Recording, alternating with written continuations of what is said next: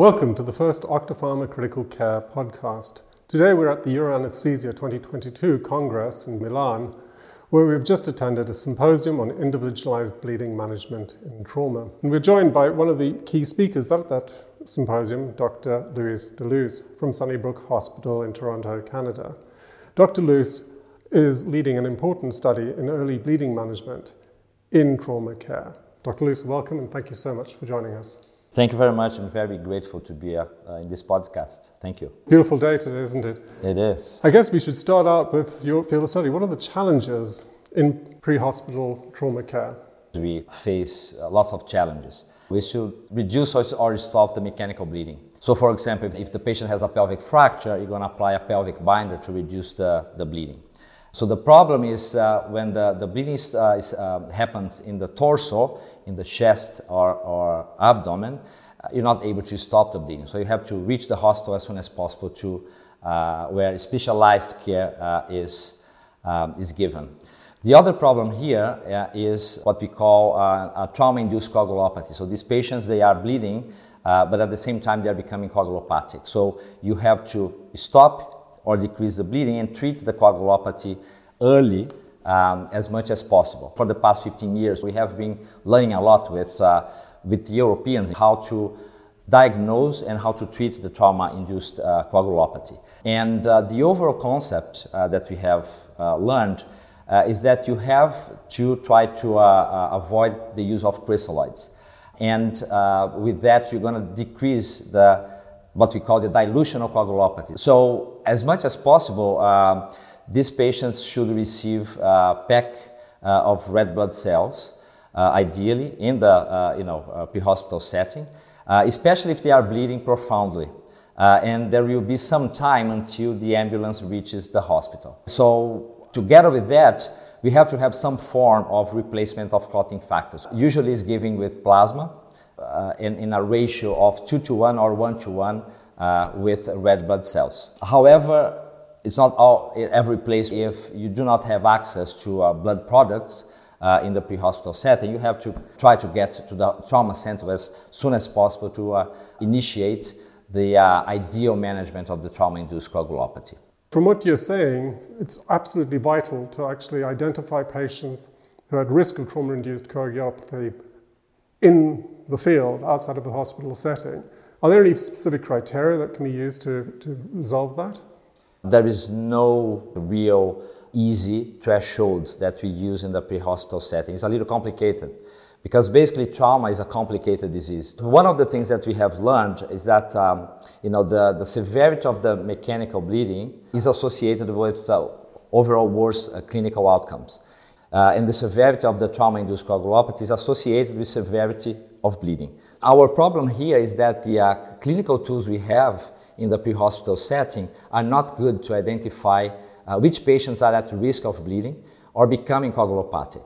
Even in the hospital setting, on admission, with more information, for example, laboratory values, x-rays, and ultrasound, it's difficult to identify appropriately these patients.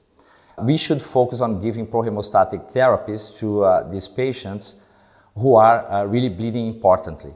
If your patient is being receiving uh, blood in the ambulance and the hemodynamic status did not improve and you are still uh, having, uh, you know, still going to have some time uh, to arrive in the hospital, then you should keep giving more packet red cells and associate a prohemostatic uh, product. So it's basically on the patient response. And the hemodynamic status of the patient improved. You basically just keep monitoring it. So, as you say, it sounds extremely complex. Is there a standardized way in which we can actually assess a patient's needs? This is a problem um, in, in, in, trauma because things vary a lot. So, there are some scores we can use, but most, most of them are used in the in hospital setting, meaning when the patient is admitted to the hospital. But in the, in the, the pre hospital setting, the shock index is the, the most used one because basically you just need physiologic uh, parameters, which are the uh, blood pressure of the patient. Uh, again, it's not perfect, but it's one information that can be used, like inside the ambulance, to decide how to act. So, to decide about giving blood products or and, and or pro hemostatic agents. So, given the challenges of diagnosing patients in this sort of trauma setting, what protocol would you follow in an in hospital, early in hospital, out hospital? Yeah, you know, as I mentioned, the thresholds are complicated. If you have decided that your patient is, is bleeding, the next step is replace uh, you know, and try to treat it. Since the beginning, in the pre-hospital setting and, and continuing uh, when the patient is admitted to the hospital, with, is with uh, transfusion of red blood cells and plasma at minimum. And this, uh, you know, the, the literature shows that we have to respect uh, at least a minimum ratio of two to one. So you give two units of, of red blood cells to one unit uh, of plasma. Another important thing is the evidence on the uh, antifibrinolytic effect of the tranexamic acid in trauma. So that is a strong, high level evidence and well established nowadays. So again, red blood cells, you're going to give plasma, and we have to uh, give tranexamic acid as soon as possible, and preferably in the pre-hospital setting. So the other thing that uh, we have to treat these patients is platelets. So the platelet function is also known to be impaired during the trauma-induced coagulopathy. Even if you find uh, a patient with normal number of platelets, on average, 40% of them, if they are bleeding quite a bit, they have dysfunctional platelets. So the platelets are part of the cell-based model of coagulation. Uh, they're going to offer their surface to assembling the clotting factors, which augments thrombin generation. So the interaction between platelets and plasma is important uh, in the intricated process. So not only plasma, so platelets being transfused here will, again, as I mentioned, helping, uh, help with the treatment of the coagulopathy. Another important factor is the fibrinogen. So the fibrinogen uh, evidence is very strong uh, and, uh, and seems to be even more uh, important than plasma because basically here in Europe, uh, again, and I always repeat that, that we learned with you guys, you were able to start to correct trauma-induced coagulopathy just using red blood cells and fibrinogen concentrate, so avoiding uh, using plasma. So, as I mentioned, the fibrinogen is the, the first clotting factor to decrease uh, during trauma-induced coagulopathy, and the administration of fibrinogen concentrate early to patients uh, in whom, uh, whom the, the bleeding is controlled uh, seems to correct uh, trauma-induced coagulopathy uh, and avoid that thrombin generation impairment is developed. So if you diagnose a, a patient with a bleeding, you transfuse RBCs and you start to transfuse fibrinogen concentrate early, you may be able to save transfusion of plasma units. The other aspect is the use of concentrate of clotting factors, which is uh, you know, what we are addressing in the first two trials. Uh, there is non-randomized data uh, that has demonstrated that replacement of clotting factors using plasma and prothrombin complex concentrate compared with using just plasma helps with a faster correction of trauma-induced coagulopathy. So if you give plasma and prothrombin complex concentrate, you usually correct uh, the coagulopathy faster. Uh, in addition, uh, an important study, the RETIC study, which was a randomized controlled trial comparing the use of fibrinogen concentrate and prothrombin complex concentrate compared to a plasma transfusion strategy, has demonstrated that the, uh, the clotting factor concentrates the strategy decreases the number of units of RBCs transfused and corrected coagulopathy more efficaciously.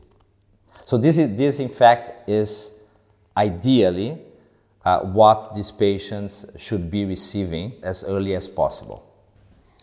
That all sounds great, but that's an ideal approach. In reality, it's quite different.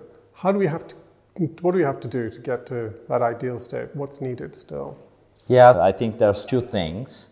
One is the, the what we call freeze-dried plasma.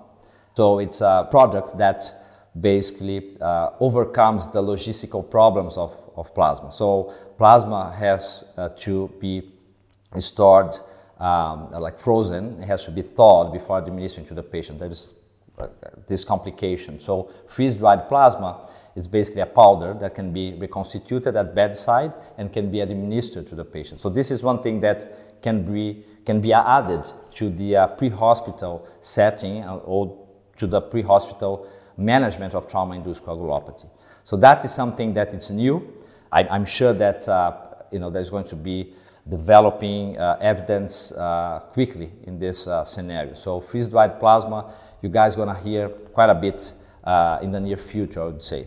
And another thing is what we are doing with the first two trial, which is basically getting the uh, uh, association of fibrinogen concentrate and prothrombin complex concentrate, so concentrate of clotting factors that have the uh, same logistical advantages of, let's say, the, the freeze-dried plasma, which is basically they can be stored at uh, you know, room temperature, they can be transported in ambulances, they can go to austere environments, the distant frozen areas in Canada, for example, uh, and be used uh, to treat uh, you know, the trauma-induced coagulopathy in the pre-hospital setting. Perfect. Thank you so much for your time, Luis, and good luck with your study. I hope to see and hear some great news soon. Very good. Thank you very much. It was a pleasure.